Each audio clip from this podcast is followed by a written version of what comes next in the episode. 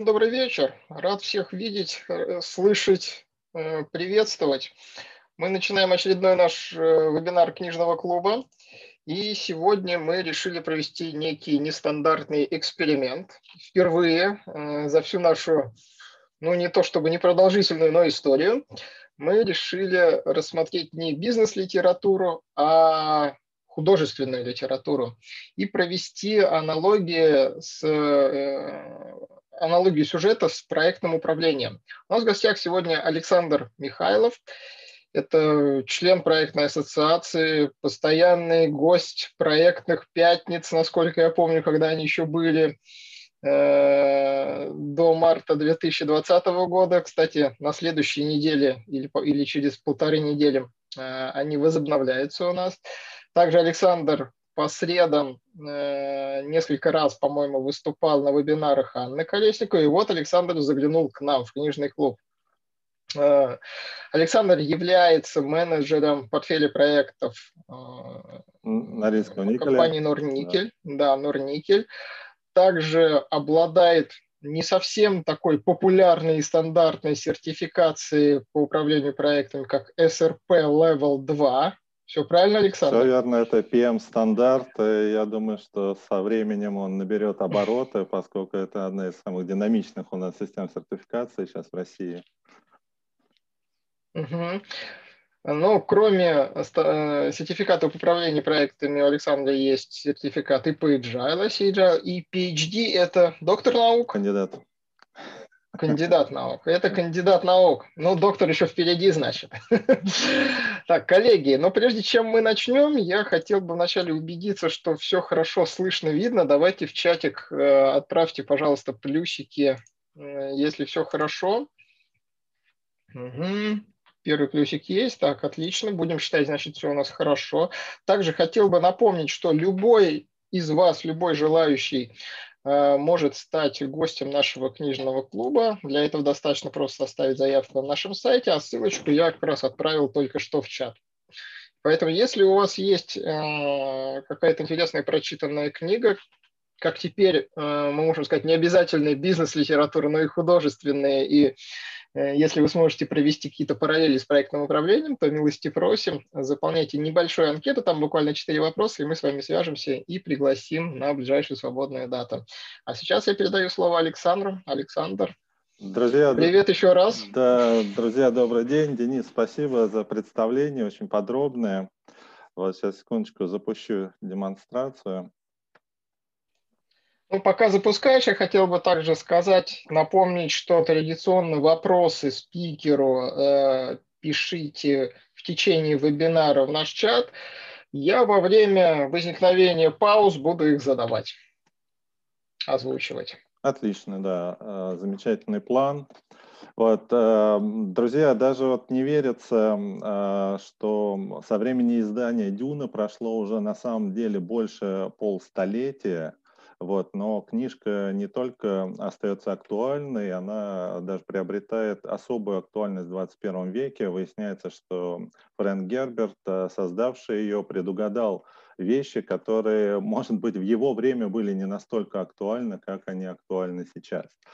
Вот, и поэтому пользуюсь вот замечательной возможностью прийти в книжный клуб, поделиться своими мыслями об этой книге и о том, как проектное управление, вот что проектное управление может почерпнуть из этой книги. Вот.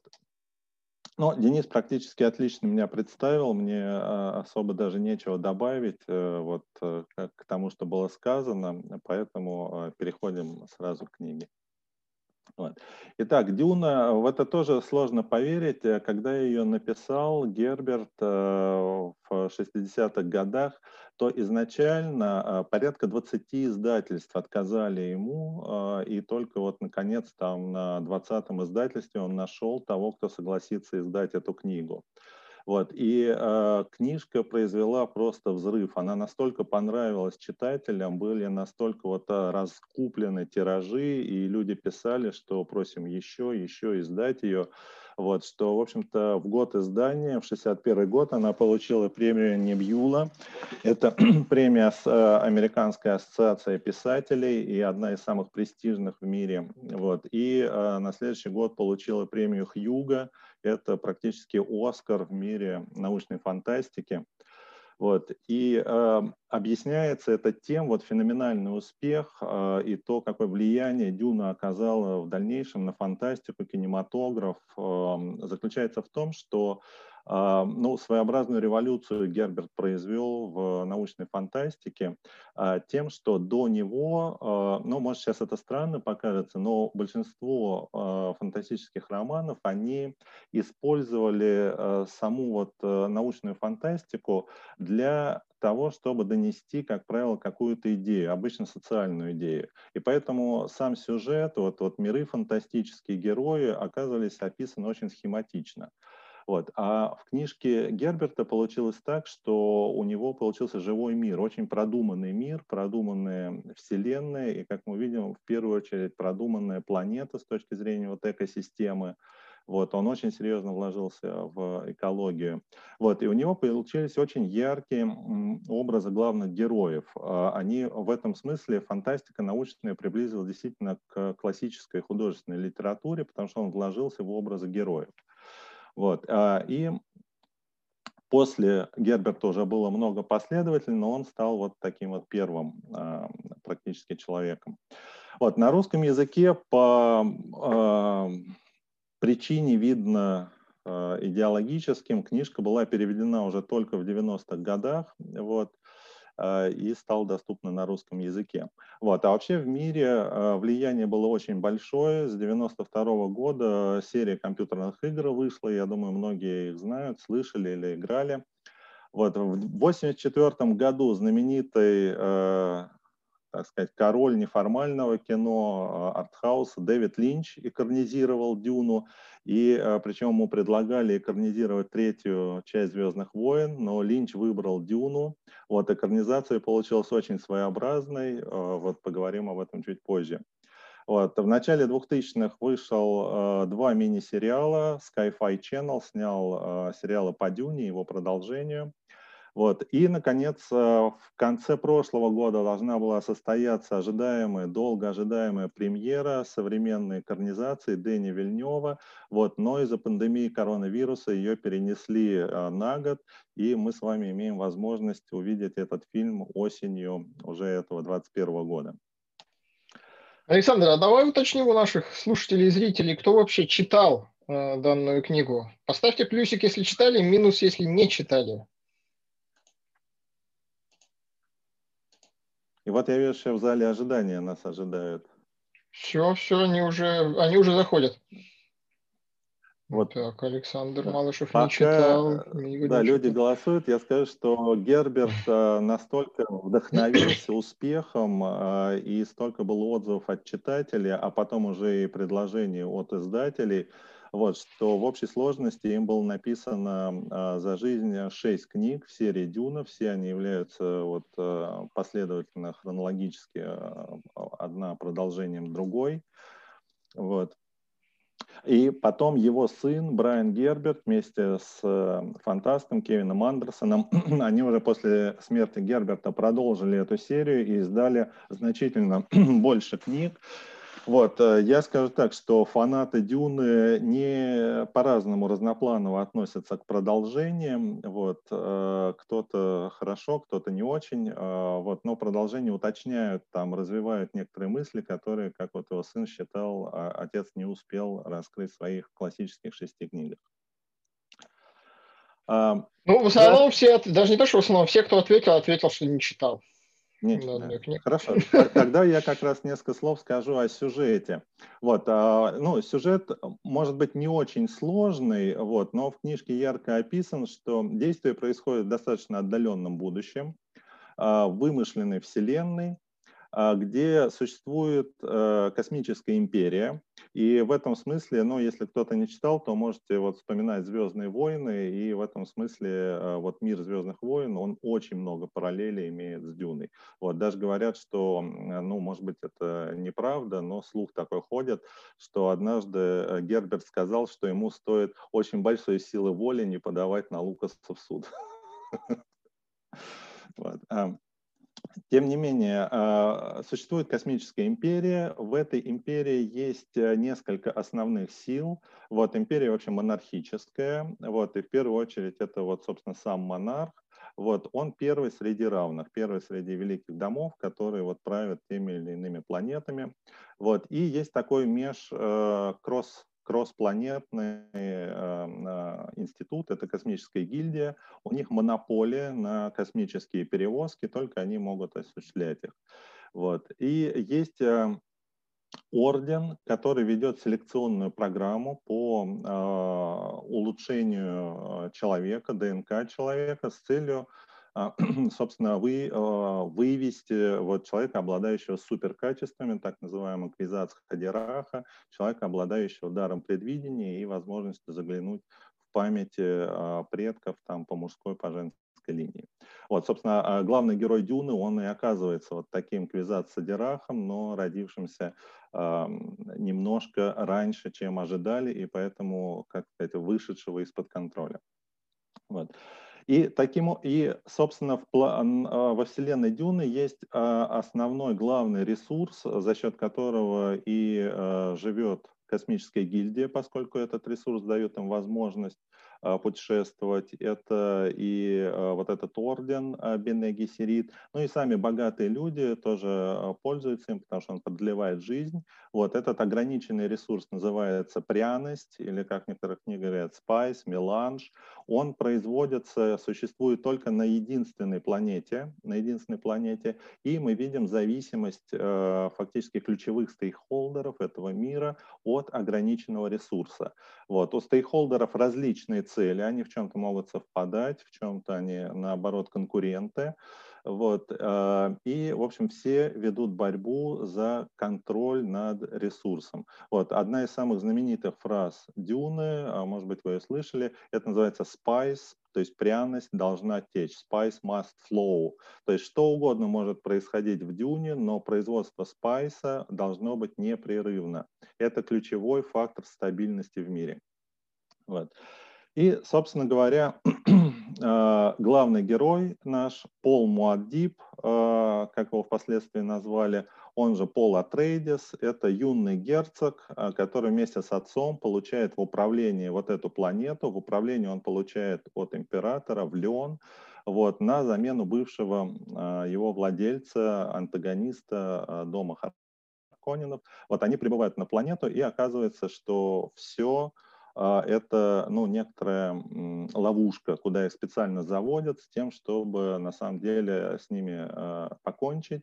Вот, и таким образом там речь идет об упрочнении власти императора и сведении личных счетов вот великих домов. Вот, и, собственно, наш герой находит выход из этой очень сложной, запутанной ситуации, иногда местами, казалось бы, безграничный, но самое главное, он проявляет вот качества, лидерские качества в первую очередь, которые ему этот выход помогают найти.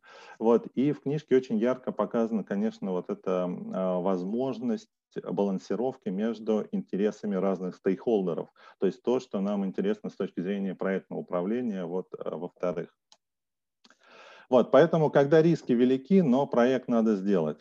Вот тема нашей встречи. Вот, и первое, что хочется сказать про Пола Атрейдеса, это то, что вот и в книге это ярко показано, это человек, который видит, куда нужно идти, он видит цель. Вот, видит ее очень четко и благодаря этому может принимать решения в соответствии вот с этой целью. И когда видит решения других, он может вот тоже принимать решение, что эти правильные решения, это неправильные. Вот. И мне кажется, что это одно из главных качеств руководителя проекта – постараться как можно быстрее, вот когда начинается проект, схватить, осознать, что ли, вот цель, представить будущий продукт проекта проекта. Вот, потому что тогда можно принимать решения, которые приближают к этой цели, и отсеивать те предложения, которые, как мы знаем, часто поступают там, от команды проекта, могут и от заказчиков поступать, могут каких-то стейкхолдеров со стороны: давайте вот еще это сделаем, а это, например, не будем делать, или давайте здесь там каким-то другим путем пойдем. Вот чтобы вести по правильному пути, как вот в книжке используется такой термин «золотой путь». Вот. Но он, правда, в книге там в другом контексте не к очень хорошим результатам привел, но сама идея, вот видение золотого пути, она очень правильная, мне кажется. Вот, и руководителю проекта, конечно, вот этот путь надо видеть. Вот. Чтобы не быть голословным, я вот хочу сказать, что начинается какой-то проект. Вот что понимать под золотым путем? Нам надо решать, например, мы этот проект делаем в организации своими силами или привлекаем подрядчика. Если, например, привлекаем подрядчика, мы как договор с ним заключаем? Фиксированной стоимости или times and material? Если там вот определились с этим, дальше как мы лоты разбиваем закупочные, что мы вот все в один лот включаем или там разные лоты, может быть несколько подрядчиков. Вот, ну и такие вот вопросы. То есть это те детали, которые, собственно говоря, и вот эту дорожку золотую нам и дают. Эти детали же нигде, как правило, не прописаны вот, в методологиях, там, корпоративных каких-то требованиях и так далее. Вот это как раз то, что руководителю проекта нужно предложить для того, чтобы проект сделать. Вот. И вот Дюна на эти размышления, она очень, ну, напрямую прям выводит, потому что Пол Муад'Диб, Пол Атрейдес, он как раз вот такие вот конкретные решения и принимает. Вот. Но идти по этим путям бывает не так просто. Вот, ну, здесь иллюстрация, это буквально этим летом я прошел по мостику навесному на горе Ай-Петри в Крыму. Вот, и, честно говоря, было страшновато идти. Вот примерно чувство возникало, как кинуться в какой-то новый проект, совершенно неизвестный. Вот, нужно, но страшно. Вот, и... Дюна предлагает нам ответ. Этот ответ, он получил даже всемирную известность, я думаю, тоже многие слышали. Это так называемая литания, то есть литания — это, ну, как бы мантра, молитва, что ли, против страха. Вот. Но здесь приведен ее текст, из нее самый важный вот, ну, такой вот, как это сказать, слоган, что ли, который часто употребляется, это «страх — это убийца разума». Вот, когда мы чего-то боимся, вот, или, не дай бог, там, вот, как говорят, там панические какие-то атаки начинаются, там, это, не знаю, ну, на практике это может бессонницами выражаться, там, метаниями, а что будет, а вдруг, не знаю, что-то случится, или там произойдет, или что там мне скажут. Вот, это нас, вот этот вот страх, ну, заставляет входить в какой-то вот такой цикл, из которого бывает сложно выйти, и в этом смысле он убийца разума, то есть мы теряем какое-то хладнокровие. Вот. Ну и в книге Пол Атрейдес, он говорит, когда страх пройдет, я обращу на него взор, и окажется, что там ничего нету. То есть там, где был страх, там не будет ничего, останусь только я, и, собственно, кроме меня ничего и нет. Вот эта литания, она получила большую известность, и мне кажется, что сейчас уже живет там своей жизнью отдельно от Дюны. Вот, и она очень сильно пересекается со многими вот, учениями, то есть вообще в книжке Герберта там ну, некоторая такая компиляция практически всех мировых более-менее известных религий, то есть ну, в книжке проводится мысль о том, что на разных планетах там существуют разные религии, иногда их даже специально насаждают в расчете на какие-то будущие выгоды, вот, поэтому там можно очень разные отголоски найти. Вот. Но здесь вот есть ссылка на YouTube, небольшой ролик Садхгуру, известный очень персонаж, наш современник. Вот, и вот его вы можете посмотреть, но он говорит о том, что 99% из того, что мы боимся, никогда не происходит. То есть это вот, как знаете, известная есть фраза в фильме «Дракон» звучало, то есть войны начинаются вдруг, они всегда неожиданны. Вот, мы боимся то, чего не существует, и с этим невозможно бояться. Вот, и вот этот страх – это порождение нас самих, то есть никто, кроме нас, его не генерирует. Вот, Садгуру предлагает простое решение, он предлагает начать генерировать что-нибудь другое, вот, просто использовать наши возможности для того, чтобы избавиться от страхов и найти решение каких-то вопросов. Вот. Интересно, что вот этот вот страх убийцы разума, он постоянно звучит в книге. Я думаю, если будет экранизация, то многократно мы услышим это и с экранов кинотеатров. Вот. А это практически совпадает с русскими пословицами. У страха глаза велики, не так страшен черт, как его малюют. Вот. Ну и на самом деле можно еще там несколько подобрать. Мы боимся то, чего нет. Вот. Поэтому, когда страшно начинать проект, его нужно начинать, но взвешенно подходить к рискам. Вот. То есть с рисками нужно работать, но не бояться их. Вот как бы основной посыл. Вот. В «Дюне» мы вот рассмотрим три важных момента, которые хочется обсудить сегодня. Первое – это вот эта борьба со страхом, делать дела, когда риски велики, когда страшно, но их нужно делать. Вот. Второй очень большой красной чертой проходит у Герберта – это, конечно, тема искусственного интеллекта или его, вернее, его запрета. Вот. Он рисует нам вселенную, в которой искусственный интеллект запрещен. Вот. И одна из основных мантр этого мира – это «не создай машину по образу человеческому». Вот, поскольку в книжке проводятся намеки на том, что когда-то давно машины захватили власть над человечеством, и ценой больших усилий, которые называются батлерианский джихад, как бы война людей против машин, вот этот гнет машин, гнет искусственного интеллекта, ну или как в книге они называются мыслящие машины, он был сброшен. Вот. Но настолько большими жертвами, что навсегда был принят закон о том, чтобы не создавать вычислительные машины, которые вот как-то имитируют возможности человека. Вот. Понимая, что без этого сложно жить, в книжке предлагаются варианты компенсации этого, развитие специальной школы людей-ментатов, которые развивают свои естественные способности для того, чтобы делать вот какие-то вычисления, логические выводы. Вот. И использование экстрасенсорных возможностей, которые, например, используют операторы космической гильдии для перемещения в космосе. Вот. Но это как раз вот элементы фантастики. Сам Герберт особо много не рассказывает про джихад, но вот его сын Брайан Герберт и Кевин Андерсон, они воспользовались этим, и у них вышла даже целая серия книг, посвященных именно вот этой теме войны людей против машин. Это в первую очередь «Батлерианский джихад» и «Дюна крестовый поход машин», вот, действия которых происходят достаточно задолго до событий романа Герберта. Вот. Ну вот одна тоже известная цитата, это участник ордена Бене Гессерит, река Финита, как раз этого ордена, который ведет селекционную программу.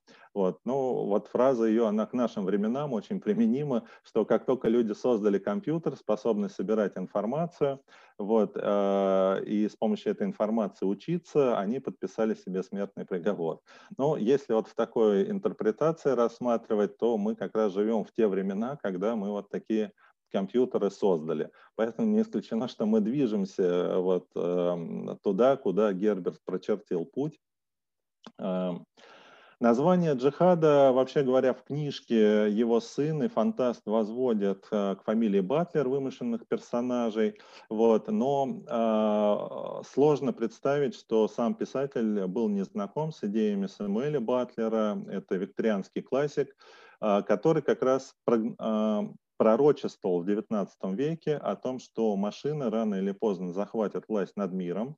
Он спроецировал принцип эволюции на царство машин и считал, что машины эволюционируют. Вот. Ну, естественно, не естественным отбором, а просто мы создаем все время более и более совершенные машины и не можем делать по-другому. Вот. И рано или поздно это приведет к тому, что машины станут главенствовать. Вот, Батлер издал впоследствии роман, который называется «Нигде», Анаграмма этого вот представлена на экране, Эрихон.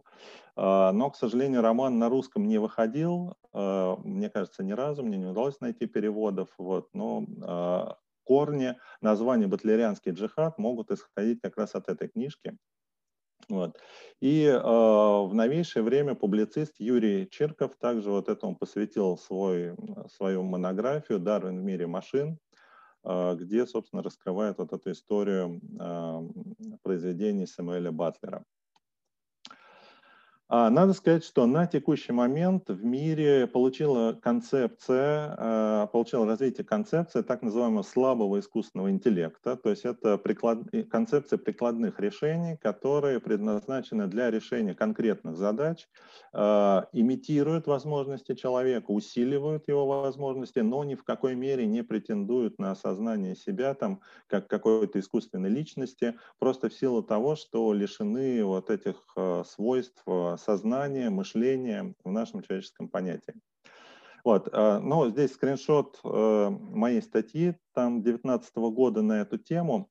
Вот. И я хочу сказать, что я на самом деле с некоторым удивлением для себя несколько лет назад вот буквально осознал, что, оказывается, в мире достаточно активно идет дискуссия по созданию все-таки сильного искусственного интеллекта, вот как его называют, то есть искусственного интеллекта, который будет осознавать себя как вот искусственную личность, будет обладать сознанием, мышлением и так далее. Мне это было удивительно, потому что я заканчивал вот кафедру кибернетики МИФИ, там достаточно сильная была школа искусственного интеллекта, и мне казалось, что вот эта тема, она закрыта еще была в 80-х годах, просто в силу того, что мы не знаем, что это такое, что такое мышление и сознание, поэтому как можно искусственно сделать то, чего мы даже не знаем.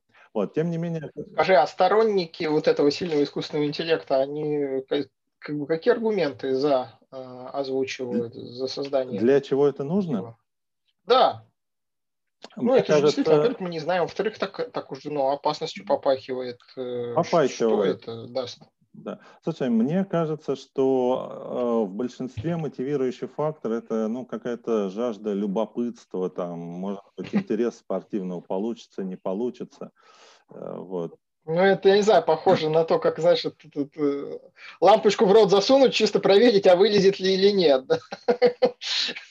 Похоже на это. Я вот говорю, почему с некоторым удивлением, потому что, я-то считал для себя, что тут уже дискутировать нечего, пока какого-то прорыва там в науке не будет. Вот, и я смотрю периодически вот доклады на современных конференциях, там статьи, которые выходят, и, честно говоря, мне кажется, вот принципиального прогресса-то нету. То есть все вот находится на уровне обсуждения, что это такое мышление, что такое сознание. Вот, поэтому мне все-таки кажется, мы очень далеки в настоящий момент от создания мыслящих машин. Вот, поэтому и статья вот так называется, что на повестке дня это не стоит.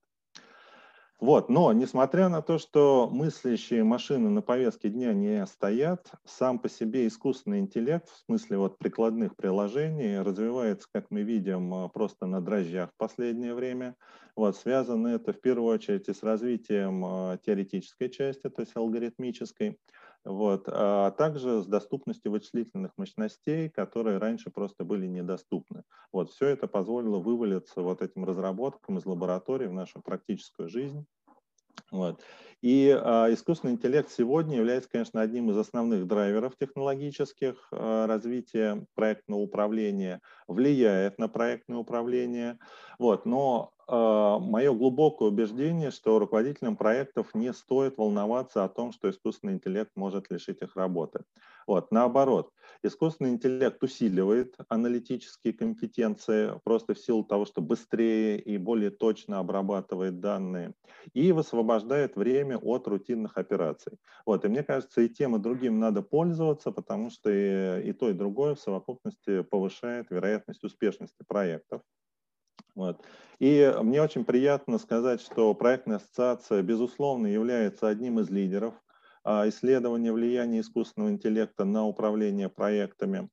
Мы за прошедшие вот буквально год-полтора сделали несколько проектов в этой области, провели несколько мероприятий. Вот, и сейчас в ассоциации доступны вот такие материалы, как требования к системе искусственного интеллекта проектного офиса, команда экспертов, аналитиков разработала свод таких требований, вот, и он доступен всем членам ассоциации. Вот. А также летом прошлого года мы провели анализ рынка тех приложений, которые сейчас используются для управления проектами и используют технологии искусственного интеллекта, либо не напрямую для управления проектами, но могут использоваться и в управлении проектами. Вот, получился у нас каталог, примерно 40 приложений, цифровых помощников, интеллектуальных систем, специализированных инструментов для разных областей проектного управления.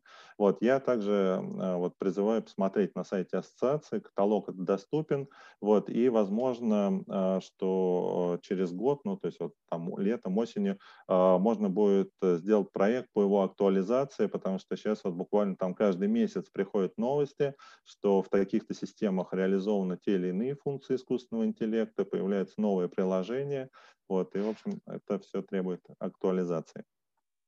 Вот, поэтому заранее тоже приглашаю к участию в проекте, я думаю, что мы его инициируем, вот, и проведем. Вот, если кто-то из участников вебинара захочет присоединиться, мне будет очень приятно, собственно, пригласить в команду проекта. Вот здесь ссылка на вот наши работы, тут на моем персональном сайте, соответственно, вот по ссылке можете посмотреть там на одной странице вот, ссылки на наши проекты. Можешь его в чат бросить, потому что, ну, как сложно пройти по ссылке, которая на экране демонстрируется. Так, давай, да.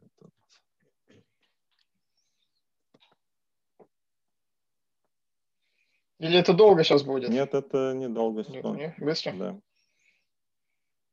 Так.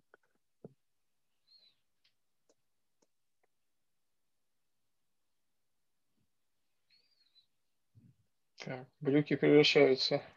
Все, запускаем. О, пожалуйста. Все, отлично, так, спасибо. Да.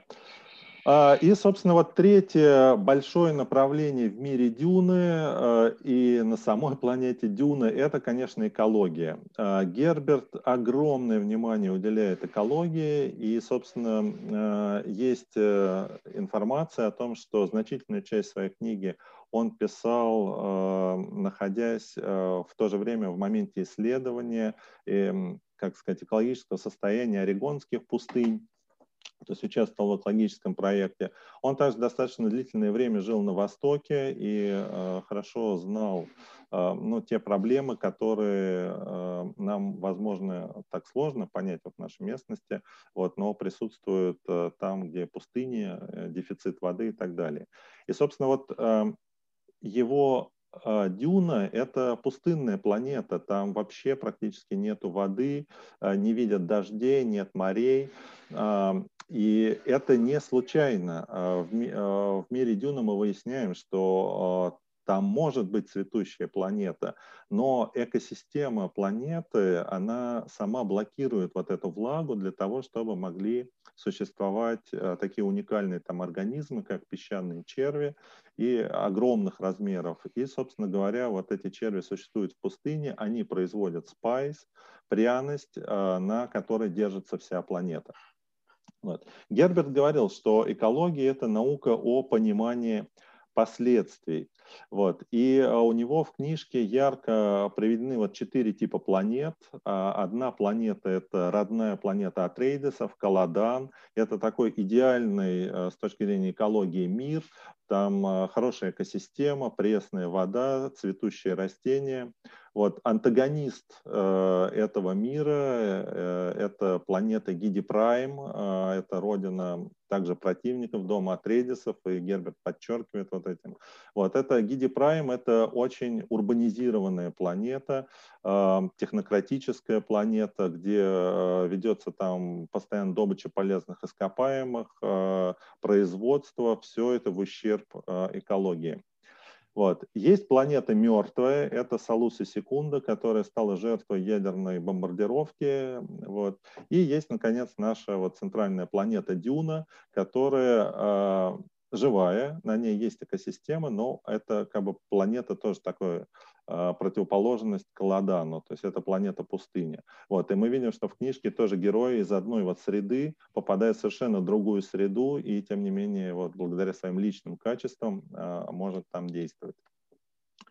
Вот. Надо сказать, что во времена Герберта не было такого накала экологических страстей, как сейчас. Вот. Тем не менее, он четко совершенно предвидел эту тему. И сейчас мы знаем все, что экология – это номер один практически вопрос в мире. Вот. На Давосском форуме выпускается отчет, глобальный отчет по рискам. Вот в отчете 2021 года три наиболее вероятных риска, которые существуют сейчас в мире, они связаны с экологией. Вот, то есть, соответственно, это глобальное потепление, какие-то изменения климата и человеческое влияние на окружающую среду. В проектном управлении, как это связано с проектным управлением? Вот, тут надо сказать, что тема экологии сейчас хорошо осознана, и ООН продвигает, Организация Объединенных Наций, так называемые цели устойчивого развития, которые позволят в том числе сохранить нам планету, ее экосистему для будущих поколений. Вот. Хотя цели этим не ограничиваются, они более широкомасштабные, речь идет не только об экологии, но и вообще о благосостоянии людей, о процветании. Вот, и так далее. Вот, цели устойчивого развития не могут быть достигнуты только усилиями организаций общественных или государств, то есть обязательно в этом должен участвовать бизнес, потому что бизнес – это производство, вот, и без этого их не достичь. Вот, действует глобальный договор ООН, UN Global Compact, к которому присоединяются компании по всему миру. Вот, и, ну, здесь вот краткий перечень российских участников, и значительно больше можно посмотреть по ссылке. Вот, в том числе и наш Норникель является одним тоже из основных участников этого договора с российской стороны. И в мире существует движение Green Project Management, ну, там дословно зеленое управление проектами. Это движение как раз за применение принципов устойчивого развития в проектной деятельности, за достижение целей ООН, как мы можем их достигнуть в реализации проектов. Вот. Ну и кратко, если говорить, то достигнуть мы их можем двумя способами. Первый – это планировать мероприятия для обеспечения устойчивого развития и той защиты экологии, и реализовывать потом эти мероприятия. То есть в чем-то это очень похоже на, вот, ну, процессно похоже на планирование и управление рисками. У нас был специальный круглый стол, этому посвящен в ассоциации. Тоже вот участники ассоциации могут посмотреть в проектном лектории материалы этого круглого стола, где мы более подробно эту тему разбираем. Вот, но здесь я хочу подчеркнуть о том, что книжка «Дюна», она подчеркивает эту важность, и просто удивительно, насколько огромное внимание Герберт уделял этому 50 с лишним лет назад. Вот сейчас, в 21 веке, ну, можно только этому удивляться. Это, наверное, какое-то предвидение было. Вот.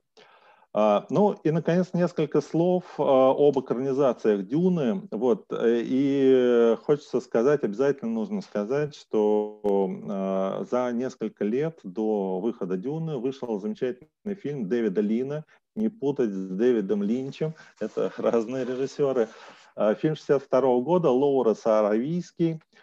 Действие происходит во время Первой мировой войны, во время арабского восстания против турков, где английский советник Лоуренс Аравийский помогает арабам.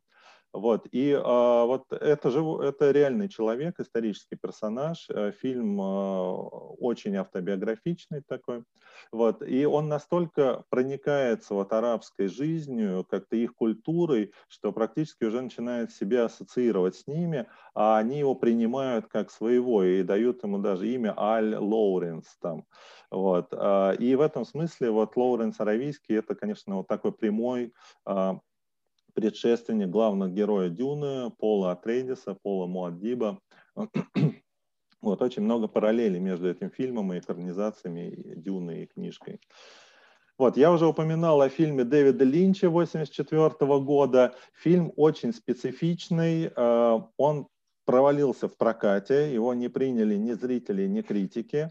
Вот, но прошедшие годы показали, что на самом деле это оказалась такая, ну, своеобразная классика от Дэвида Линча. Прошли сериалы, мини-сериалы «Дюна» и продолжение «Дети Дюны». Вот, но сериалы по бюджету значительно уступали полномасштабной экранизации. Вот, хочется отметить, что в «Детях Дюны» очень удачный выбор был Джеймса Макэвоя в роли сына Пола Атрейдеса. Вот. И, наконец, фильм Дени Вильнёва. Мы увидим современную экранизацию, очень долгожданную. Осенью этого года Тимоти Шаламе будет в роли Пола Атрейдеса, Муад'Диба. Вот. Говорят, что действие фильма сейчас будет охватывать только вот первую часть книги.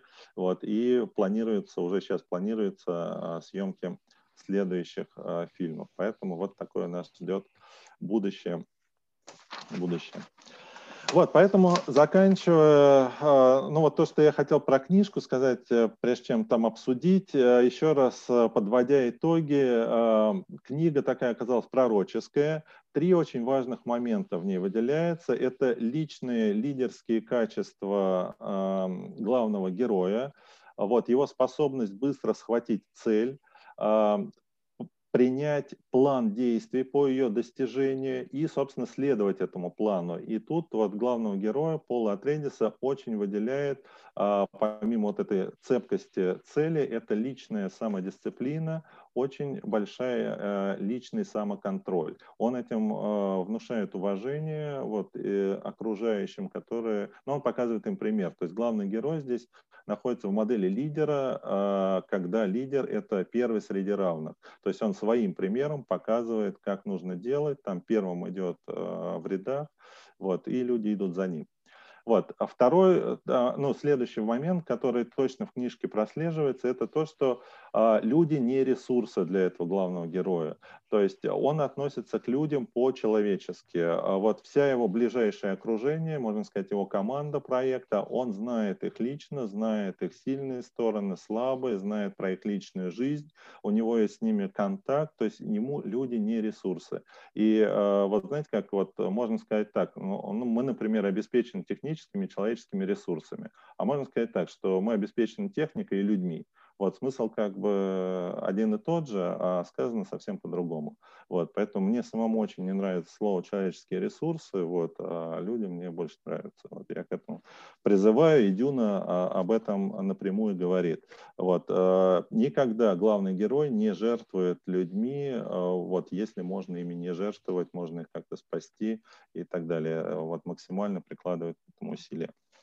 Вот. Последнее, вот, подводя итоги, это искусственный интеллект, вот, который в Дюне запрещен, а мы его, наоборот, сейчас активно развиваем, используем в проектном управлении, и это будет только нарастать. Вот сейчас я каждый месяц вижу, как выходят прям новые приложения, новые функции информационных систем, где пытаются использовать искусственный интеллект. Это явный тренд. Вот, и тема экологии. Вот, то, что мы посмотрели, и вот, ну, конкретно у нас в Норникеле сейчас эта тема номер 1.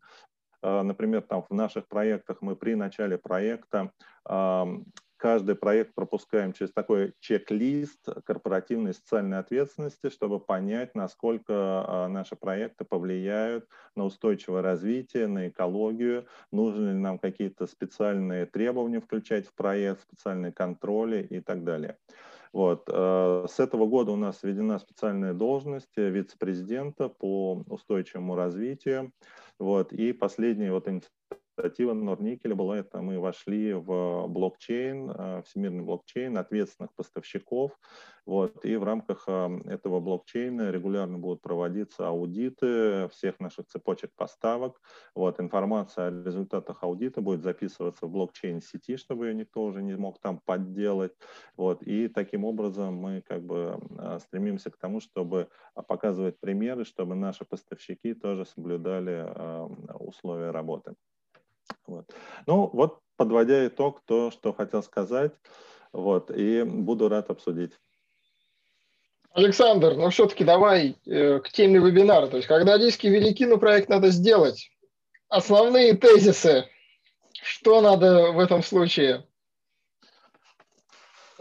Безусловно, с рисками нужно работать. Вот.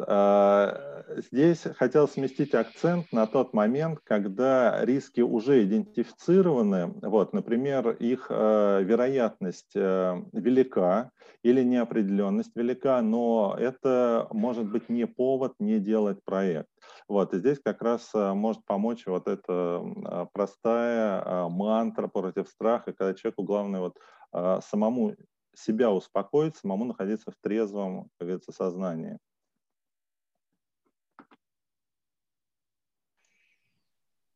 Не паниковать. Не паниковать ни в коем случае, потому что вот паника, паническая атака, мы загоняем туда только самих себя. Вот, никто нам здесь не поможет. Вот, может быть, вот у участников есть, ну, у кого-то были случаи, когда вот проекты были настолько там рискованные, что от них отказывались. Вот. Ну, либо, подожди, либо, наоборот, давай еще про положительные тоже спросим. Были рискованные, не отказались и не знаю, и дальше вот развилка как бы. И зря они отказались или не зря не отказались. В общем, расскажите про свой опыт работы с высокорискованными проектами, если у кого-то есть он такой. Ну, пока у нас участники думают, знаешь, я вот хотел бы прокомментировать. Но понятие, вот, может быть, рискованного проекта, для каждого менеджера проекта оно может быть свое.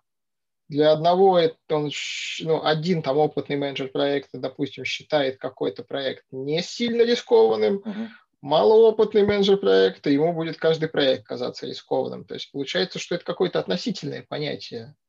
Ну, это... ну, субъективные, вернее, вот так скажем. Да, субъективные, да, а может быть и обратная будет картина, что как новичок просто не знает, ему может казаться, что все легко.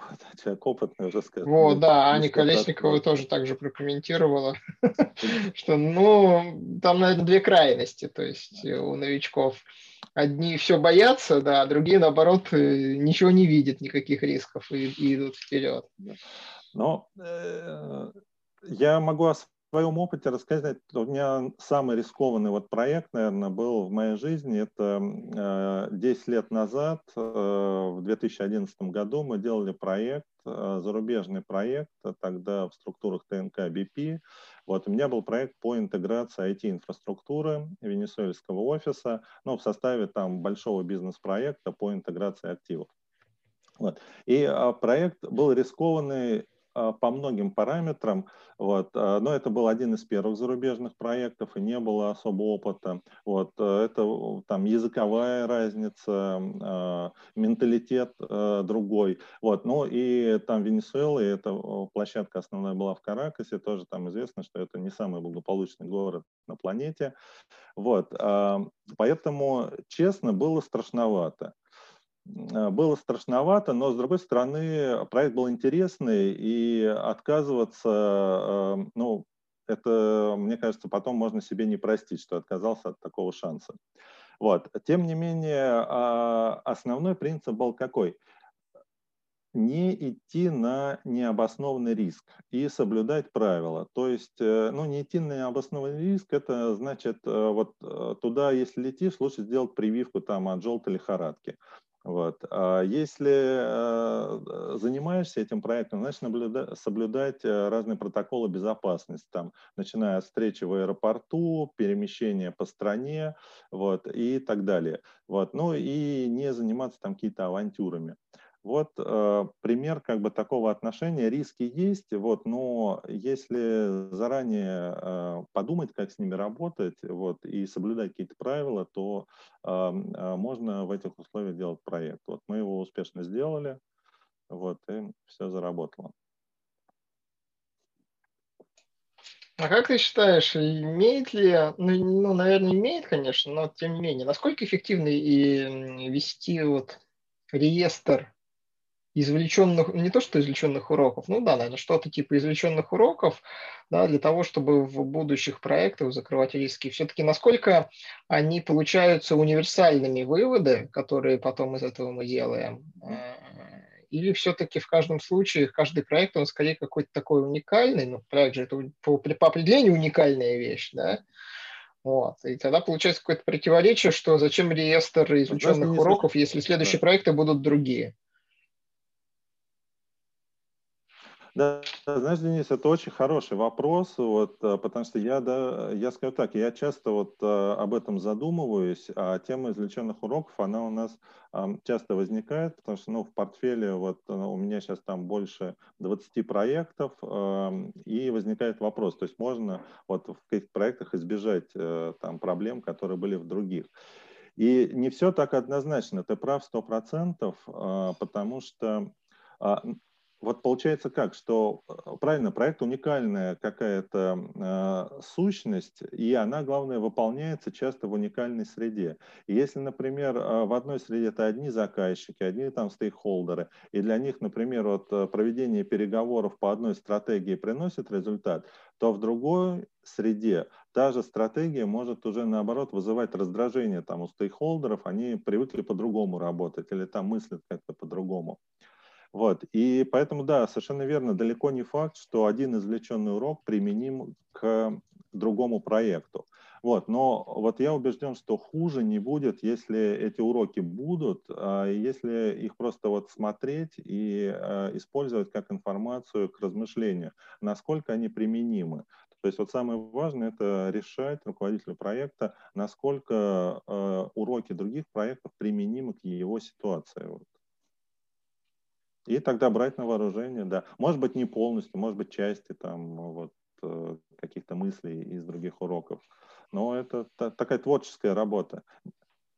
Никто же не говорил, что управление проектами, вот, это же не какой-то вот алгоритм, который выполняешь там по шагам, и он приносит результат.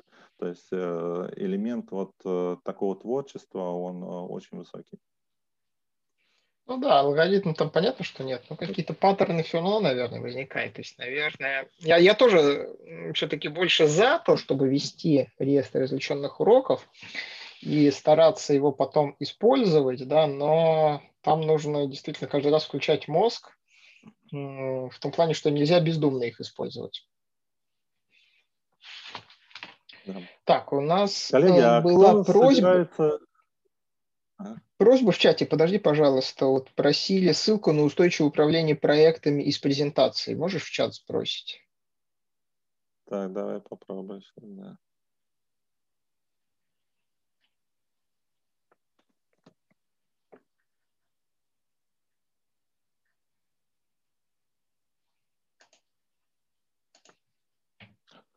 Так, ссылка на Green Project Management.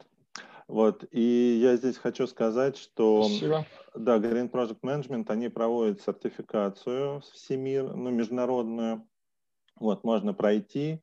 И в этом году я с ними договаривался. У них есть такая программа признания предшествующего обучения. Вот, они признали мой сертификат PM-стандарт, и поэтому те сертификаты, которые признаются, позволяют проходить сокращенную сертификацию. Вот, в 2 раза меньше вопросов задают, считая, что уже человек владеет проектным управлением. Вот, поэтому вот тоже призываю использовать. Но они также признают и PMP, и PRINCE2, и IPMI, и другие сертификации. Так. Я отключу демонстрацию экрана. Коллеги, а кто собирается, вот поставьте плюсик, кто собирается вообще на фильм идти «Дюна»? Я плюс-минус поставлю, я еще не решил.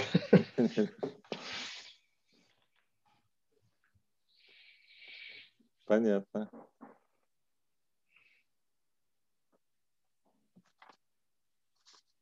Ну, большинство все-таки в сторону плюса склоняется. Вот, да, даже пишут, что после твоего выступления особенно. Так, ну это хорошо, да, я сам тоже с нетерпением жду вот посмотреть, как будет снято, вот как будут показаны герои, потому что в книжке достаточно ярко характеры прописаны, вот. Сейчас, знаете, есть же распространенная тоже тенденция к восприятию лидера не как вот человека, который там лучший среди равных, а как человека, который, ну, создает среду, в которой уже люди достигают результата. Вот. Но это альтернативная вот концепция, вот, потому что то, как показаны лидеры в Дюне, это, конечно, люди, которые вот берут на себя там огромную часть работы и которые там идут вперед. Вот. Здесь с этой точки зрения еще интересно смотреть и читать эту книгу, сравнивая вот эти вот модели лидерского поведения. Вот, потому что и те как бы приносят результат, позволяют добиваться результата. Вот, просто, наверное, в каждой среде тоже надо выбирать, какая модель более применима. Но я когда шел по мостику Ай-Петри, коленки у меня тряслись этим летом, вот, но я прям вот говорил себе: страх, убийца разума, и делал шаг за шагом, и вот и где-то вот прошел так серединку, и потом уже побежал быстрее. Ну там еще, по-моему, не в каждую как бы погоду пускают, то есть ты можешь туда приехать на Ай-Петри, да, быть на этой площадке, но на сами эти мостики не пускают, потому что если слишком ветрено, ну, не очень это. Да, мы были в хорошую погоду. Я вот, к сожалению, когда там был, не пускали. Не знаю, если бы пускали, ну, осмелился бы я. Но, поэтому я не понимаю, это отмазка у меня сейчас такая, там, что не пускали как-то, да, или все-таки я расстроен, что не пускали. Вот, но я зато Ай-Петри облетал на вертолете, то есть там вертолетные экскурсии есть. Прямо вокруг вот этих, как же они называются-то? Не шпики, а как это корона называется? Вот это вот. Ну, я забыл слово русское, в общем. Пики, шпики, нет. Зубцы, вот. Зубцы, вот этих, да, вокруг зубцов. Так, да. Ну что, коллеги, если вопросов больше нет, я предлагаю поблагодарить Александра за достаточно интересный доклад. Я могу сказать, что, наверное, эксперимент наш удался в той части, что мы первый раз провели вебинар по художественной книге, да, а не по бизнес-литературе. Традиционно в конце вебинара я направляю ссылки с регистрацией на наш следующий вебинар, следующую встречу книжного клуба, которая пройдет 2 марта. У нас в гостях будет Анна Колесникова, которая, кстати, сейчас с нами присутствует. Анна расскажет нам, как читать 120 книжек в год. Ну, и, видимо, не просто читать, но и запоминать и понимать все, что там написано.